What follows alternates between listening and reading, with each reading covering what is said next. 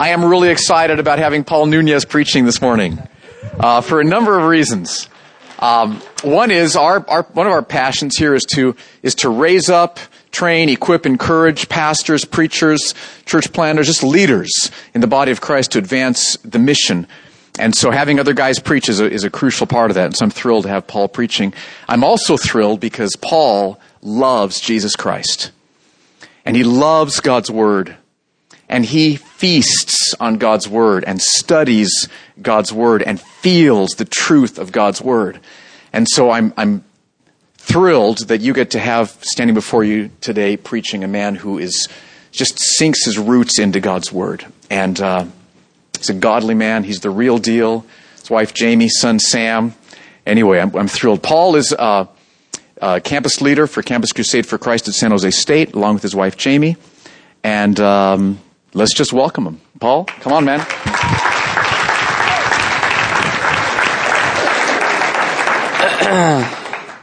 thank you, guys. Um, thank you, Steve, for that uh, undeserved uh, introduction. Um, well, I can throw it back at you. I uh, I'm excited to to be in front of you guys to preach to you guys, but uh, there's some other emotions as well. Definitely uh, some fear and trembling. Um, and uh, I, I feel like this is the biggest church service we've ever had. Is that just me or?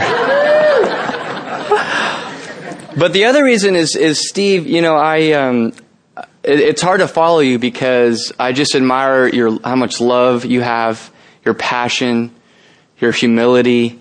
And the problem is, I am in much shorter supply than you in those things. And so it just seems ridiculous for me to stand up here in your place. But uh, I believe in the mission and I believe in the power of the Spirit, and so I want to do what I can to uh, trust the Lord to use me. And you asked me to help out, and, and so I said yes. Uh, but I thought I'd actually uh, start with a little bit of a personal introduction, help you guys get to know me a little bit. I, I do know a lot of you, but a lot of you I don't know. Um, I'm actually from San Jose. I was born and raised here. And I'm very proud of that, actually, for some reason. Probably too proud. Uh, and that actually, it became clear because um, I was born here, but my wife was not. And so we moved back here. And so she had a different perspective on things. And she pointed out to me that the drivers here, she didn't think were very good. And I was like, no, yeah, they are. What's wrong? There's no problem. And sure enough, she pointed out that uh, people were going like 60 in the fast lane. And I'm like, Ugh. Yeah, I guess I guess not. Um, I was in denial, but um, anyways, but you know, I I grew up going to church, and I uh, did not have a bad experience, but just everything just seemed to kind of just go over my head. It never really sunk in, and uh, I would say that I knew Jesus religiously. I knew the right answers, but I did not know Jesus personally. Um, that became clear looking back. It wasn't clear at the time when there was a woman at, who was brought up in front of the church and they asked her, why do you want to join the church? And she was one of many and they all gave what I thought were normal answers, but her answer was weird. Her answer was, well, first she started crying and then she said all she can get out was because she loved Jesus. And I was just disgusted because I'm like, who, who would cry? Who would cry about that? And then who, who would say that? Who would say that they loved Jesus? Uh, so that was kind of where I was at, even though I'd grown up in church. And when I went to college, I went to UC Davis, and my freshman year there, um, someone sat down with me and shared the gospel, and and uh, in that conversation, for the first time, I saw glory. And for the first time, I realized that Jesus died for my sins, and He was my Savior and my heart was won over. It's just, I realized I'm like this, if He is God and He died for me, what am I doing not living for Him? It just seemed so obvious that that was the right decision. And so I, I gave my life to Christ, and when you see glory, everything changes. And uh, it did for me. And so I, I got involved, uh, met my wife, we got married, joined staff, and uh, eventually the Lord brought us to San, back to San Jose. And I do, uh, as Steve mentioned, I do love to study the Word, and I do aspire to preach the Word. Um, and that's a hard thing to say, actually. It's kind of scary um, because it's just it's a it's something I, I love to do, but but it's kind of like, what if I don't do well at it, or or what if that's not my calling? And so I I have to. I think that's all of our of our challenge is to aspire to have to have ambition to do something for the Lord and not knowing you know how it's going to work out. And so that's kind of what preaching is to me. I don't know how this is this is going to work out. And it's, you know, it's just like the Lord in my experience in, in giving talks is how he has been faithful to encourage me just enough to keep going. I've given, I've had just enough success to keep going. But at the same time, I've had failure. And I need that failure because I have so much self-reliance in me, it's just sick. And, um, you know, I, I remember I was, I was speaking at a conference and I just prayed, Lord, I said, Lord, I, I was feeling this, I was feeling my self-reliance and I just said, Lord, if it's true that I, I am, I couldn't handle the success of this and I have too much pride, just let me bomb this. Just let me bomb it. And, uh, so that I might find my identity in you. And the problem was, is he answered that prayer. I bombed it. It was bad. It was ugly and uh, people were questioning their salvation. People avoided me. and it was at a conference. I mean, it was this was to motivate, anyways. All right. Anyways, okay, enough of that. That's a little introduction, but uh, I'm not here to talk about myself. I'm here to, uh, to preach the word, and so that's what I'm, I'm eager to do. So let me just pray and. Uh, actually, let me read the scriptures. Can you uh, pass out the, the Bibles? for people who need it. So if you need a Bible, just raise your hand. I, I don't have a PowerPoint, so it might be helpful for you to have a Bible in front of you. So we're in 1 Thessalonians chapter 2. So I think, uh, let me, let me read the verse. We're in chapter 2. We're going to read 1 through 12. So I want to read it and then uh, I'll pray. Chapter 2 verse 1, it says, For you yourselves know, brothers, that our coming to you was not in vain. But though we had already suffered and been shamefully treated at Philippi, as you know, we had boldness in our God to declare to you the gospel of God in the midst of much conflict.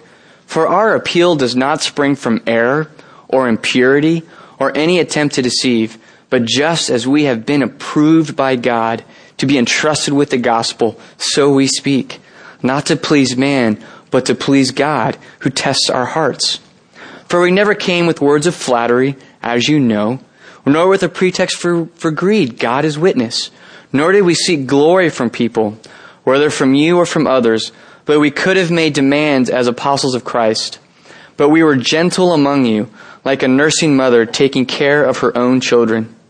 So being affectionately desirous of you, we were ready to share with you not only the gospel of God, but our own selves, because you had become very dear to us. For you remember, brothers, our labor and toil. We worked night and day that we might not be a burden to any of you while we were, while we, while we proclaim to you the gospel of God. You are witnesses in God also how holy and righteous and blameless was our conduct toward you believers. For you know how like a father with his children, we exhorted each one of you and encouraged you and charged you to walk in a manner worthy of God, who calls you into his own kingdom and glory. Let me pray. Lord God, we thank you for this letter, Lord, which just um, gives us a unique perspective into Paul's heart and ultimately into your heart, God. Lord, and we thank you that you approve of us and you have entrusted us with this gospel. And so, Lord, I just pray you would use this message to help us uh, be bold for you and to be loving. Lord, to not fall off the horse on one side or the other. Lord, but to, but to reflect you. Lord, help us to have courage to look at these text, to look at this text, realize we fall short, and just lay hold of your forgiveness and lay hold of the, the promise of your Spirit. And Lord, just help me to um, had to preach your gospel, to not be ashamed up here. And so I pray all this in your son's name. Amen. All right, so um, the two reasons why I want to look at this verse is number one is I, I believe these verses give us a pattern or a model for how we should do mission. And uh, we talk a lot about mission in this church at Mercy Hill. We want to grow in our faith. We want to have awesome community. But there are lost people in this city. San Jose, as I understand it, is one of the most unchurched uh, city in the world, or at least in the U.S. And so a lot of people don't know what we are here celebrating. And we want to let them know. And so that's called mission. And we want to do that together. Um, but the problem, I think, is that we, we just need to know, we need to know how to do it. I think we need an example to follow, to imitate. Paul gives us that example. And um, I think, though, the problem is we tend to fall off the horse on one side or the other. All right, we fall. Martin Luther kind of had a life goal uh, that as a Christian he would never fall off the horse, and he just believed that Christians were always going too far on one extreme, and we neglect um, the other extreme or the other side that God calls us to. So, for just to give you an example, you know, um, a, a lot of Christians love to study the Word and doctrine and theology and to preach, but they may neglect or even despise or not talk much about the kind of the mysterious work of the Holy Spirit. And so, you know, I that's what I love about Mercy Hill is that we're here trying to engage in both, that the Spirit moves in ways that we can't control, but we want to be faithful to the text. All right. And so, um, we can fall off the horse in our mission, that we could be just evangelism, evangelism, preach, preach, preach, but we don't love. We don't get in with people, or we're all about uh, making friends, you know, and just being nice to them. But the, like I say, we're nice, but we don't have any spice. We don't, we don't bring up Christ. You know, we don't talk about spiritual things. Paul says, let your speech always be gracious, seasoned with salt. And so, um, we, we're good at being nice, but we don't have a lot of spice, as I said. Um, and so I don't want us to fall off the horse. And so I want to look at this passage because Paul doesn't. I think he just walks the line beautifully here. So I want to unpack that for us. And, but I think even more fundamentally, why I'm excited about this verse is because these, Paul's conduct and his companion's conduct, I think, is simply Christ likeness. That's what it is. It's not a matter of gifting. It's not a matter of him being a. This is Christ likeness. We are all called to pursue being like this. And we're called to be transformed. And so I hope that this message leads us to repentance. But more importantly, or along with that, it leads us to, to the cross, to the gospel. Because we fail. And I want, to, I want us to rejoice in, in, in the cross and in the gospel and the power that that gives us to change. That's where I'm going. So let me uh, let me set this up a little bit. Uh, let me give you the context of of these verses. Um, the Thessalonians were the product of a church plant. So Paul went in there, uh, preached the gospel in the synagogues and in the marketplace, and people were converted. All right, and they they they were excited about Jesus. Uh, the problem, though, was that Paul says in, in chapter 2, verse, verse 17, that he says, But since we were torn away from you, brothers, and so what he's saying, he was torn away. And so Paul was, was only there for two or three weeks, but for him that wasn't enough time. That was too short. Paul wanted to really get in with them and establish them in their faith, um, which we see in chapter 3, that that's his longing for the Thessalonians that they'd be established. And so Paul, when he did missions, he didn't like to just preach and go. He liked to preach and stay for a long time. Because he wanted his example to be known. He wanted his motives to be known. And he wanted to establish them. But, but the Thessalonians, that didn't happen. So here you have this interesting situation where the church grew, uh, came to Christ powerfully, but Paul left them in a short amount of time. And so what we see that's interesting in this, uh, in the first two chapters, it kind of blinks neon at you a little bit, is just how Paul goes above and beyond to affirm the validity of their experience during that time with him. And so chapter one is Paul just uh, really reminding um, the Thessalonians of the, the uniqueness and the power of their conversion. He just how they responded to the gospel. And so let me just read you uh, some of what he says. Verse 4, he says, For we know, brothers, loved by God, that he has chosen you because our gospel came to you not only in word, but also in power and in the Holy Spirit and with full conviction. So he's telling them, look, when you guys came to Christ, it was powerful. It was real. Paul feels the need to remind them of that. And in chapter 2 verse 13, he says, And we also thank God constantly for this, that when you received the word of God, which you heard from us, you accepted it not as the word of men, but as it really is, the word of God. Again, Paul is just, he himself is personally blown away and rejoices um, just absolutely in the fact that they truly turned from living for themselves to living for God. That they heard his message and they said, This is from God. And this just blows them away. But in chapter 2, he, he, he shifts. He shifts from affirming their response to the gospel to reminding them of their, of his conduct. To reminding them of the way that he was. This is very important to Paul.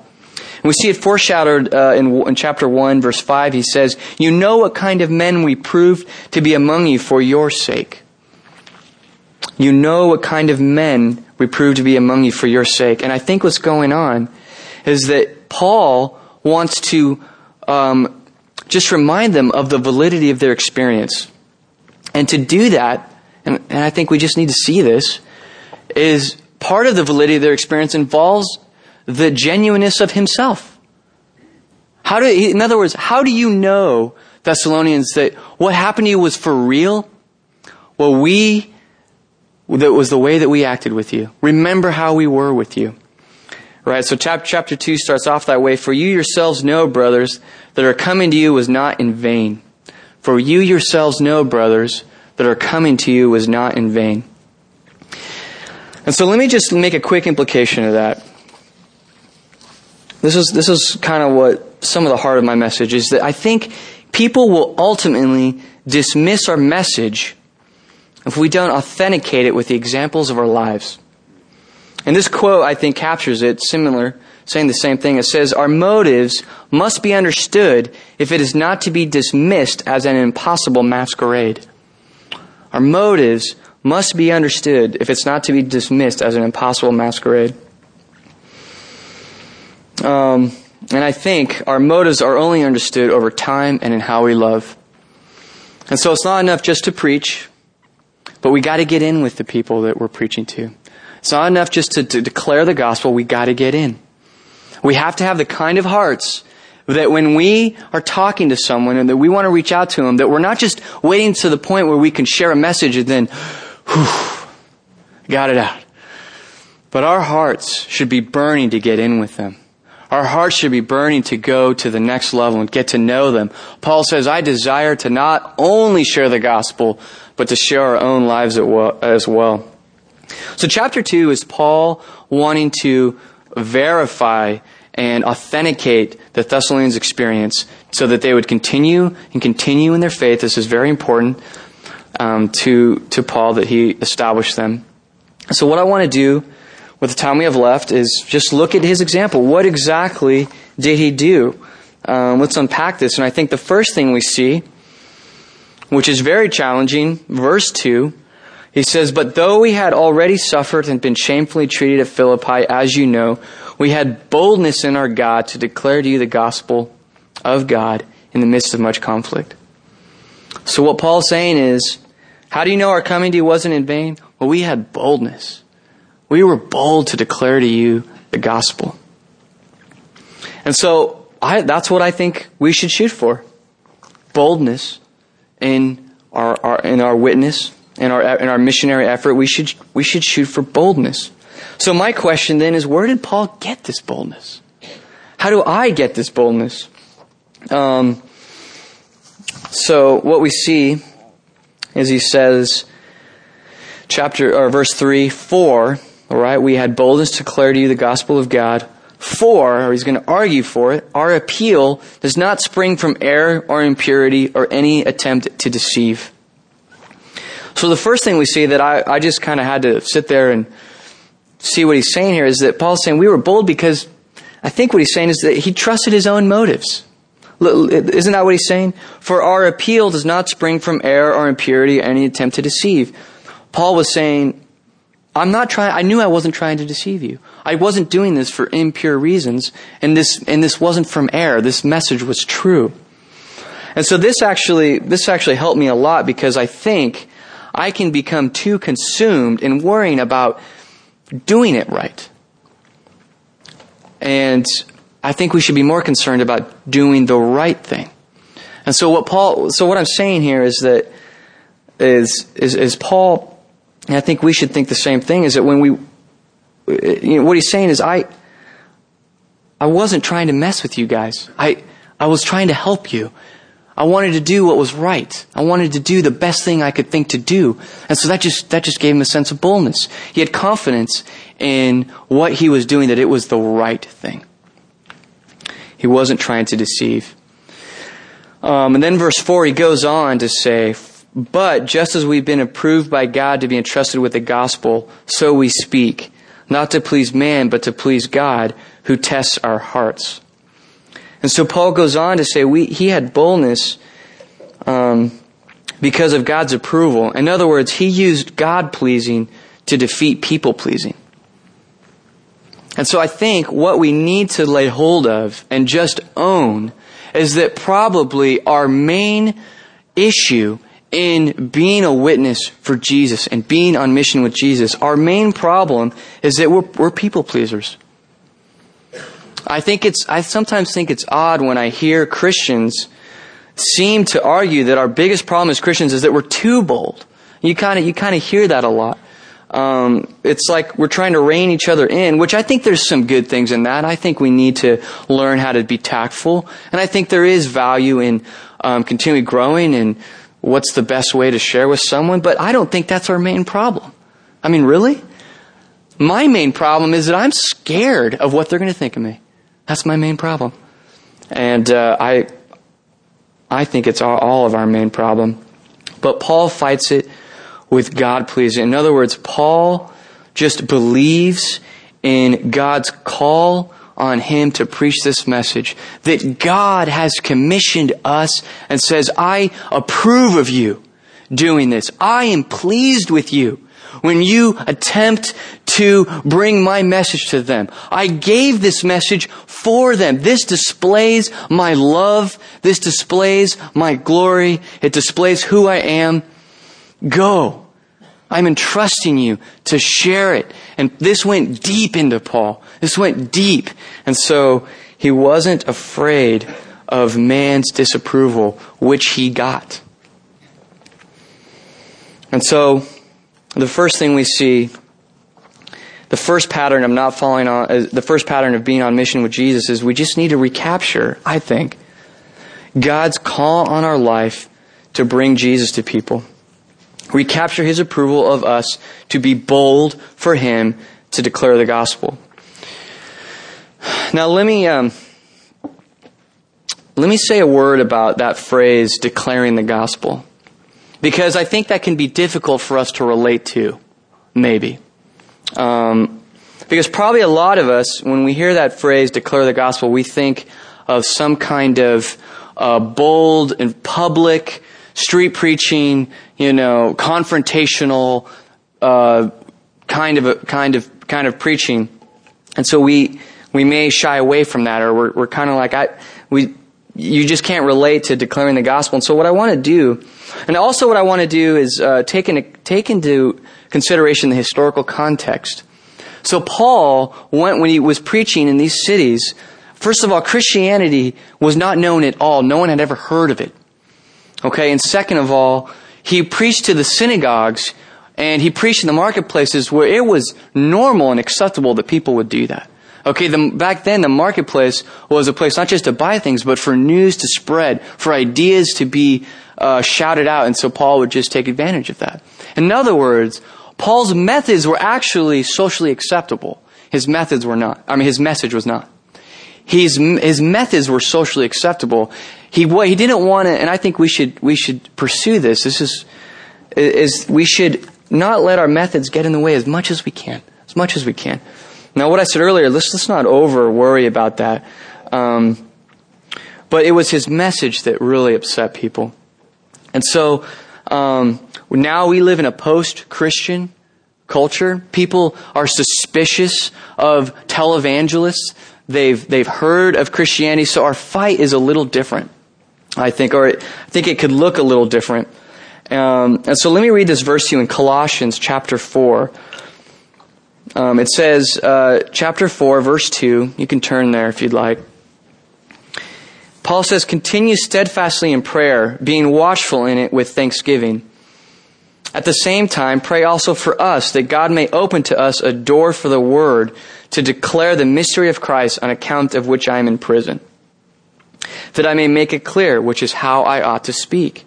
So Paul wants prayer to declare Christ, and he wants to make it clear, which is how he ought to speak. Then in verse 5, when he addresses the Colossians and essentially us, he says, Walk in wisdom towards outsiders, making the best use of the time. Let your speech always be gracious, seasoned with salt, so you may know how you ought to answer each person. And so I think Paul understood that he was called to this, we're all called to declare the gospel, but for him it was a specific. For him, it looked different. For him, it looked like he was the one that got in front of the synagogues. He was the one that stood up in, in, the, in, the, in the marketplaces. All right, and what he wants us to do is he wants each of us to work it out, wherever we're at. Work it out. And Paul's not backing off of boldness here, because notice what he says. He says, Let your speech always be gracious, seasoned with salt. Always. That's challenging. But I think he understands that for all of us, we're in unique situations and we need to work it out what that looks like. And so uh, let's let's be bold. Um, you know, think about. You know, it's it mean it could mean asking a good question that gets beneath the surface, surface about what they believe. It could mean sharing your testimony. It could mean asking to pray for them and then inviting them to church where the gospel is publicly declared. It can also mean uh, sharing the gospel as well. So let me just give you a couple examples of how I saw someone being bold to declare the gospel, but maybe in a way that was different than that kind of public street preaching way. I have a friend um, who's actually here visiting us, Ken, over there, and he he loves to share his faith, and he tells me about it, which uh, sometimes is hard to hear, to be honest, because he, he's always sharing with people. I'm like, oh my gosh, I feel under the pile. Um, but he has this great, I love the story where, where he, he's, he's at his painting store. He's a painter. And uh, it, there was another painter who he got to know a little bit, and they got to talking one day about how um, times are tough with the economy, work is hard. And so I guess this other guy just really went off about how he works three jobs and how hard he works, and he, he, he, he just, you know, takes it upon himself and gets the job done. And, and so Ken, and, and Ken Style, which I love, said, you know, I, I trust God to provide for me. And so, I mean, to me, that's, that's salty. I trust God to provide for me. And you know, and they got into a great conversation after that about the reality of heaven and hell and the hope of Jesus Christ. I think that's being gracious, seasoned with salt. And that, t- that certainly took boldness. Another good example of this is uh, Tom Hatcher Tom and Darla have a great testimony where their neighbors just would always talk to them about what God was doing in their life. And they would always invite them to church. That, that's hard to do. I mean, I have a hard time doing it. That takes boldness. They're, they're preaching the gospel, not necessarily at them, but they're, they're preaching and they're persisting to invite them to church. I think that's great. And so I think even in, even just doing that, I mean, I have a hard time with that. And that's because I'm afraid. I just, I fear man's disapproval and I need to recapture God's approval in my life. All right.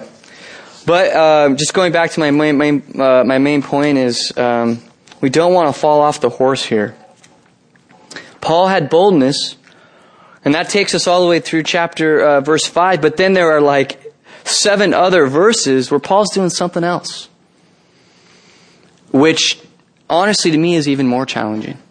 Paul puts me under the pile and how bold he was. But Paul puts me more under the pile and how he got in with these Thessalonians. The example he set of love. That what we see, that is what was going to carry the Thessalonians into their, the future of their faith because it says that they became imitators. They became imitators.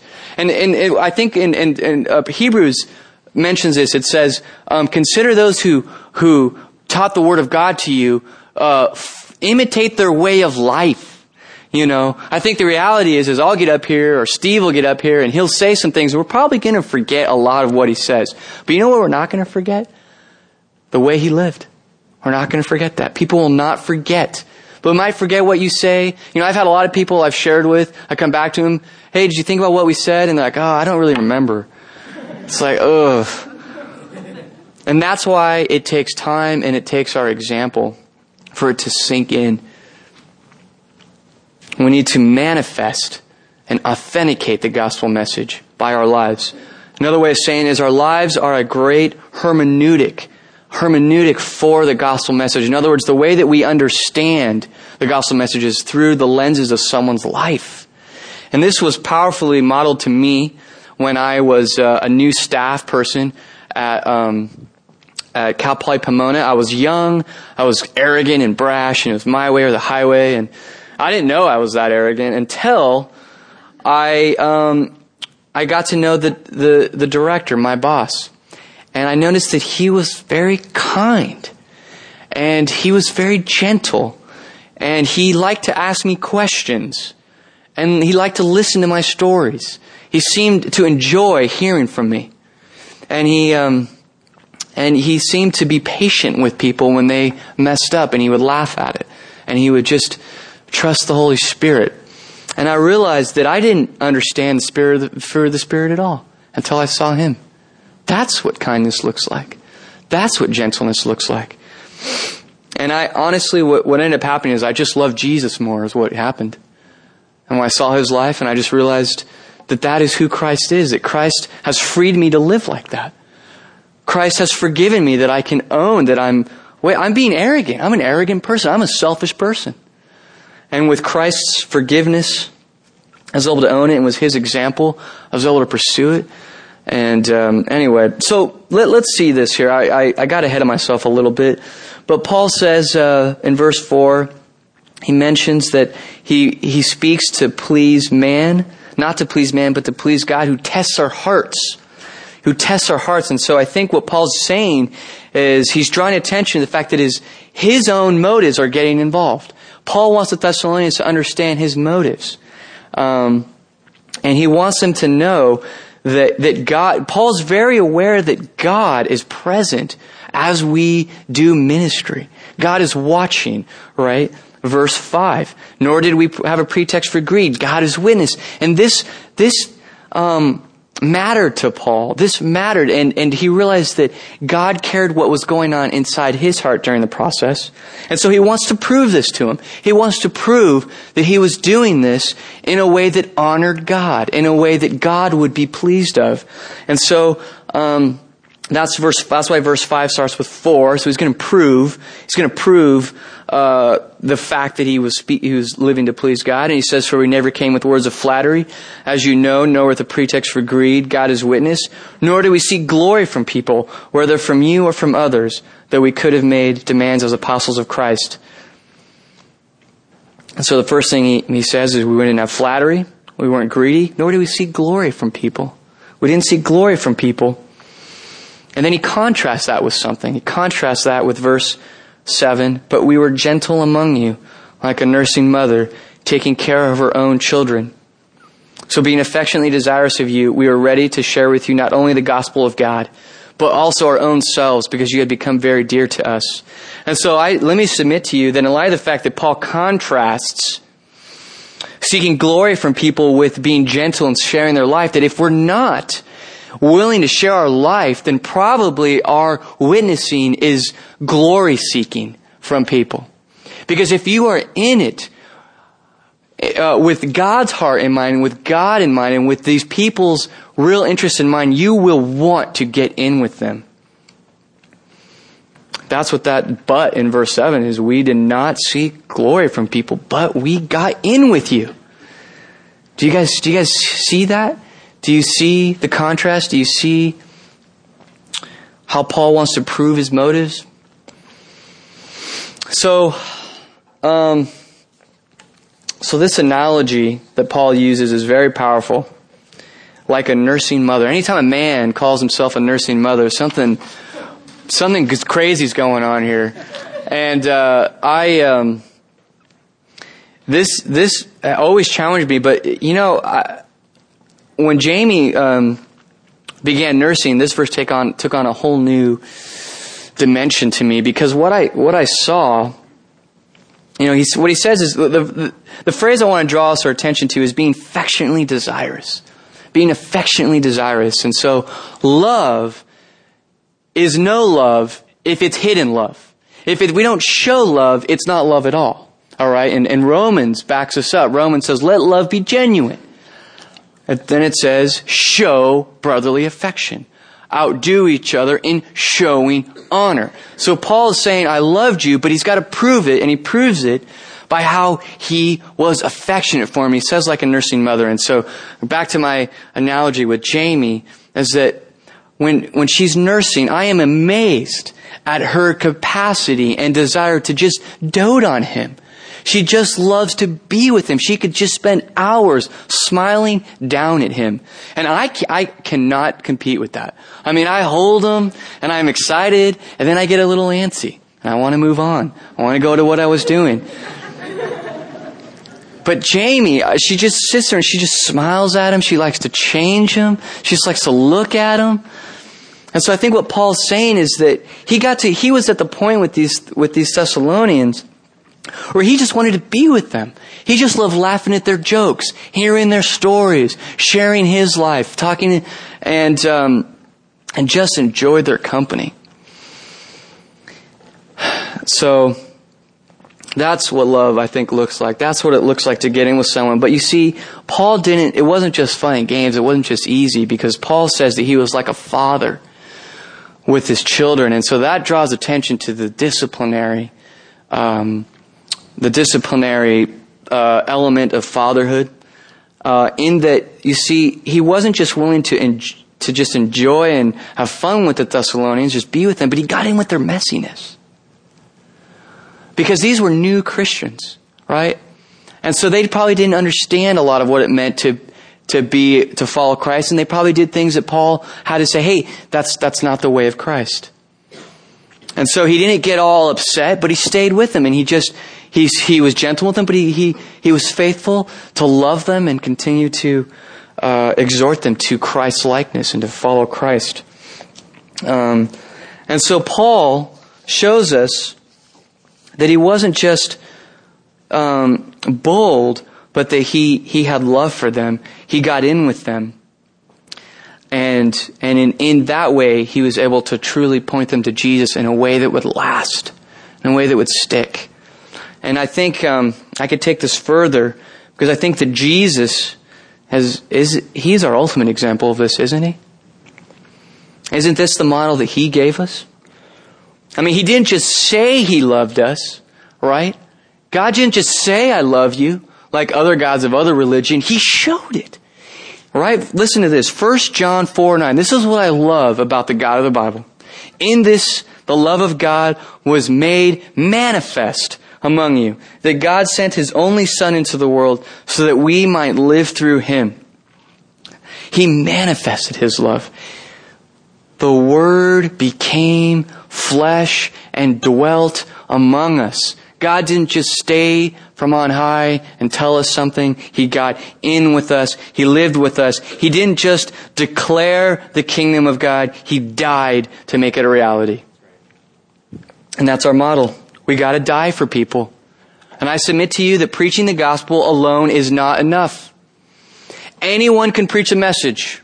Only a Christian transformed by the gospel with the Spirit of God in them can die for somebody, can give up their own interests, can give up their own desire for attention and just be transformed to say, I just, I just want to know what's going on in your life. And a willingness to speak humbly and openly about the things in their life. Um, in a balanced way and just and just get in with people. So we cannot divorce our message from the conduct of our life. That's not how disciples are built. And that's our aim, right, in this church. We want to build disciples. We want to see people come to know the Lord. We got to be bold. We got to be willing to speak about Christ in some way. Work it out. Always be gracious, seasoned with salt. But we got to get in with people. We got to become gentle like a nursing mother and just be willing to just be with them. They got to feel that from us. They got to know that from us. That's what Paul, Paul wants them not just to, Paul wants them to know that they love them, that he loved them. And he's, he's got to back it up. That's what all of chapter 2 is practically. Um, so that's how disciples are built. So now I'm just going to wrap it up here. Um, because what I've just given you is a hard word, right? I've, I've called us out on our lack of boldness and our people pleasing and probably most of us need to come to grips with the fact that we're not very loving. I mean, I do. I mean, I, I was talking about falling off the horse. When I look at this, these verses, I'm like, shoot, I don't even get on the horse.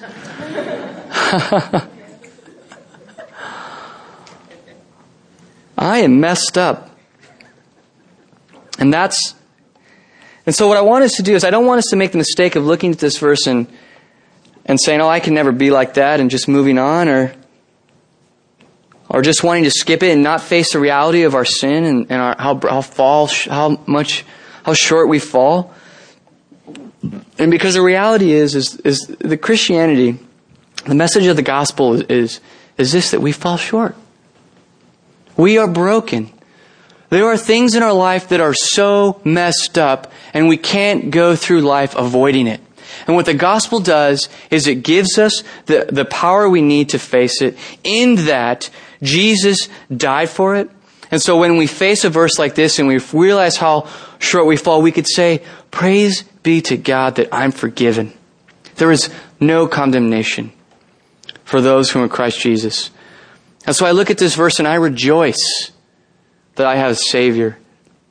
I look at this verse and I rejoice that I can now look at how short I fall and even just even make a joke about it.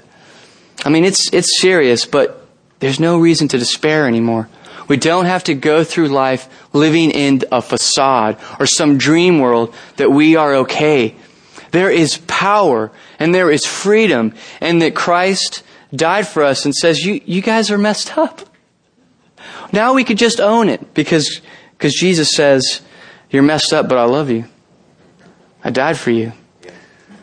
It's, it's, and, and so the first part of being a Christian is being willing to just daily own that. And Steve actually mentioned this verse. He says, confess your sins and he will cleanse you from all unrighteousness. You see, in Christ, we are now invited to bring all our junk before the Lord.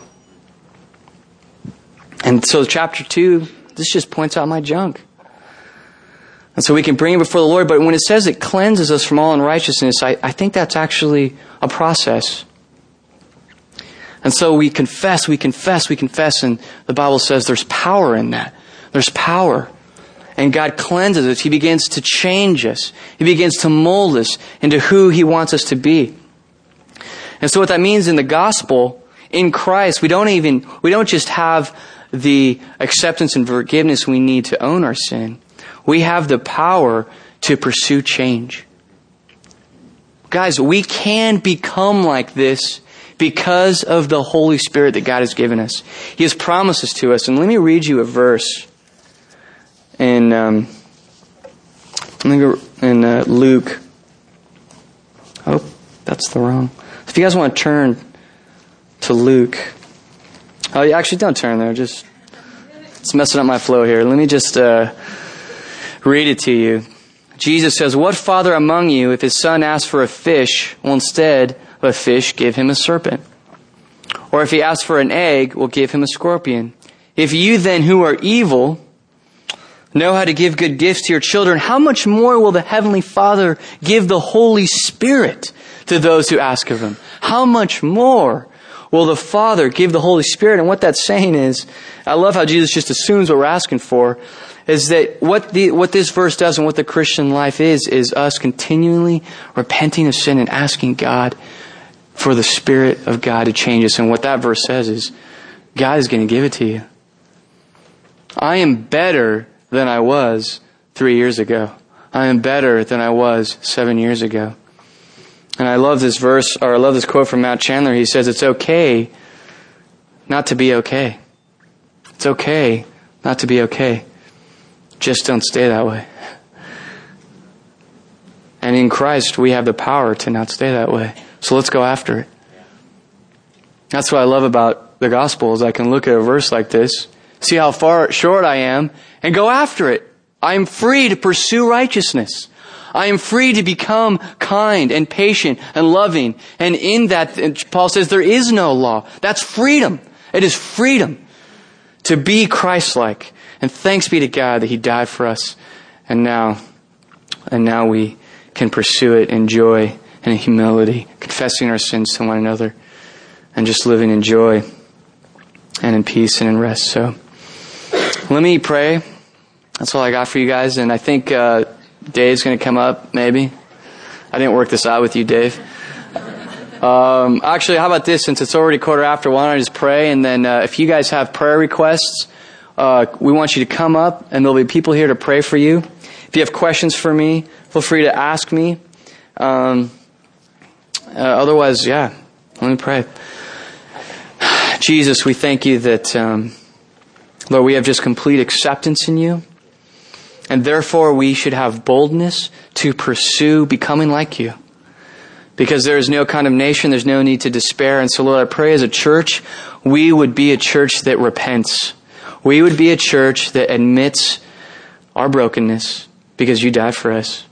But Lord, we want to, we want to represent you well. We want to do missions well, and we can't do it well unless we love well, unless we have boldness and not shame. And so God, I pray that we all would seek to be transformed in this way. But God, we know that you are sovereign. God, we know that no one goes to hell because of our fault. And God, you call us into your glory into your kingdom. So we thank you, Lord, that we can rest no matter how much we mess it up, how much we fall short, Lord, that at the end of the day, this is, this is, it's all under your control. And so, Lord, I just pray you would move forward in humility and boldness and power of your spirit. So thank you, and we lift all these things up to you in your son's name.